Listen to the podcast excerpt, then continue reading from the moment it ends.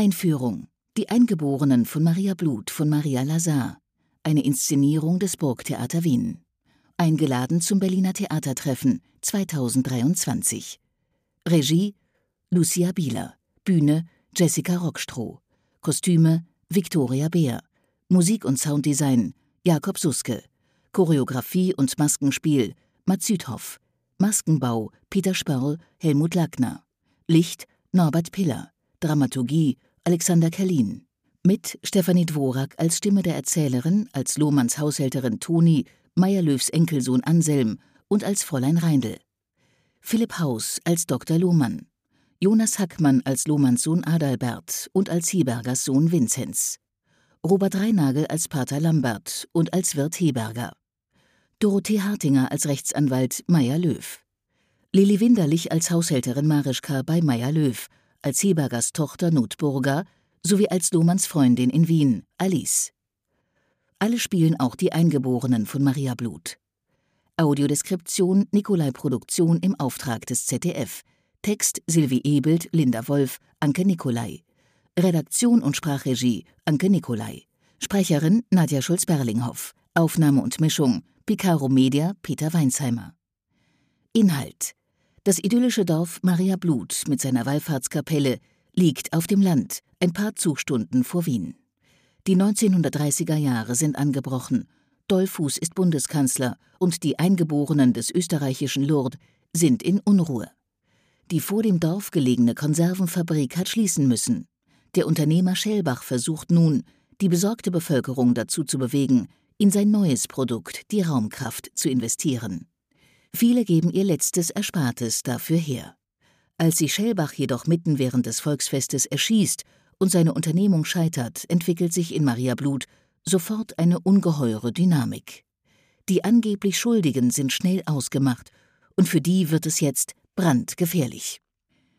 Die Wiener Schriftstellerin Maria Lazar, 1895 bis 1948, gehört zu den hellsichtigsten literarischen Stimmen ihrer Epoche.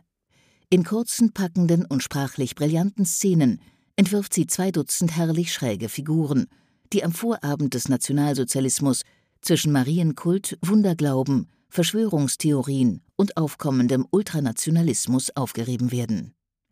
Aufgrund ihrer jüdischen Herkunft musste Maria Lazar über Jahre im Exil leben und unter Pseudonymen veröffentlichen. Ihr umfangreiches Werk wird erst jetzt wiederentdeckt.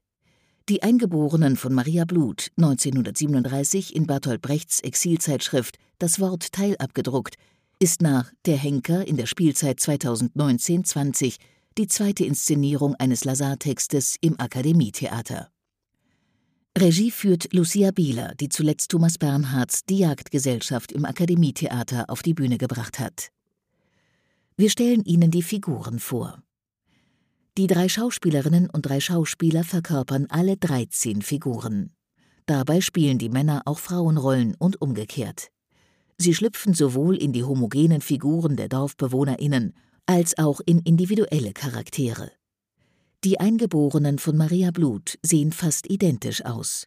Alle haben eine übergroße Kopfmaske auf, mit einem gelblich glänzenden Gesicht, kurzen braunen Haaren, großen blauen Augen, die rötlich umrandet sind und einem kleinen Mund.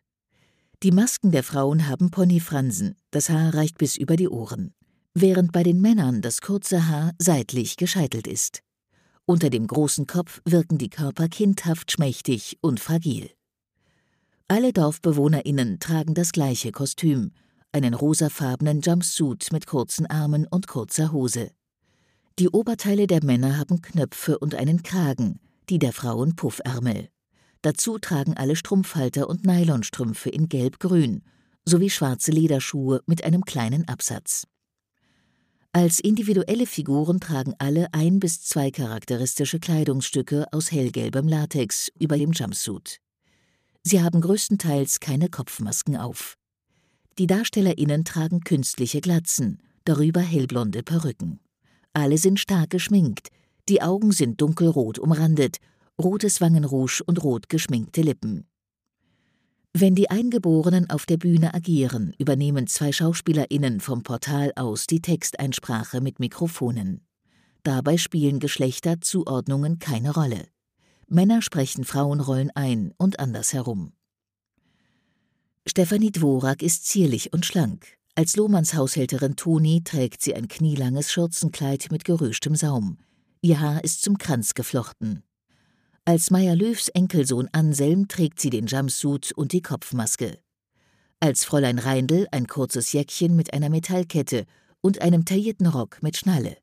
Ihr gewelltes Haar reicht bis zu den Ohren, darauf sitzt ein eleganter Hut. Philipp Haus ist sportlich. Als Dr. Lohmann trägt er eine offene Jacke und eine knielange Hose. Sein halblanges Haar ist nach hinten gegelt. Er hat einen Schnurrbart. Jonas Hackmann ist drahtig und schlank. Als Lohmanns Sohn Adalbert trägt er eine kurze Latzhose mit Hosenträgern, darüber eine Weste und eine Schirmmütze auf dem kahlen Kopf. Als Hebergers Sohn Vinzenz hat er ebenfalls die kurze Latzhose an und das kurze Haar seitlich gescheitelt und gegelt. Vinzenz Körperhaltung ist steif, die linke Schulter hochgezogen, seine Hände sind verkrampft.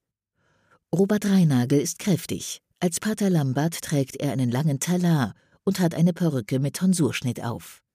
Als Wirt Heberger hat er eine lange Schürze an und zerzaustes, struppiges Haar. Dorothee Hartinger ist schlank. Als Rechtsanwalt Meier Löw trägt sie einen langen Mantel und eine Kippa. Meier Löw hat raspelkurzes Haar und eine Brille auf. Lilli Winderlich ist groß und schmal. Als Haushälterin Marischka trägt sie eine knielange Schürze und ein Kopftuch. Darunter lugt ein Pony hervor. Als Hebergers Tochter Notburger trägt sie ein kurzes Kleid im Dirndl-Stil mit Schürze und hat zwei lange, dünne, geflochtene Zöpfe. Als Lohmanns Freundin Alice trägt sie einen Morgenmantel. Ihr halblanges Haar ist kunstvoll hochgesteckt. Wir beschreiben Ihnen nun die Bühne. Die Bühne mit schwarz glänzendem Boden wird dominiert von einer etwa fünf Meter hohen Marienstatue. Sie steht im hinteren Teil der Bühne auf einem Rundpodest. Maria trägt ein feuerrotes Kleid, darüber ein gleichfarbiges bodenlanges Gewand mit Schleier. Ein hellblauer Umhang zieht sich mit Faltenwurf zu beiden Seiten schräg nach vorn und wird von zwei übergroßen schwebenden Engelsfiguren gehalten. Über dem Haupt von Maria leuchtet ein LED-Ring als Heiligenschein in wechselnden Farben. Maria hat ein schmales, glänzendes Gesicht, hellblaue Augen und geschwungene Lippen. Der Kopf ist etwas nach rechts geneigt, die Arme hält sie leicht ausgebreitet. In der Seitenverblendung des Podests befinden sich grüne und violette Glühbirnen. Die weiblichen Engelsfiguren hängen links und rechts von der Decke.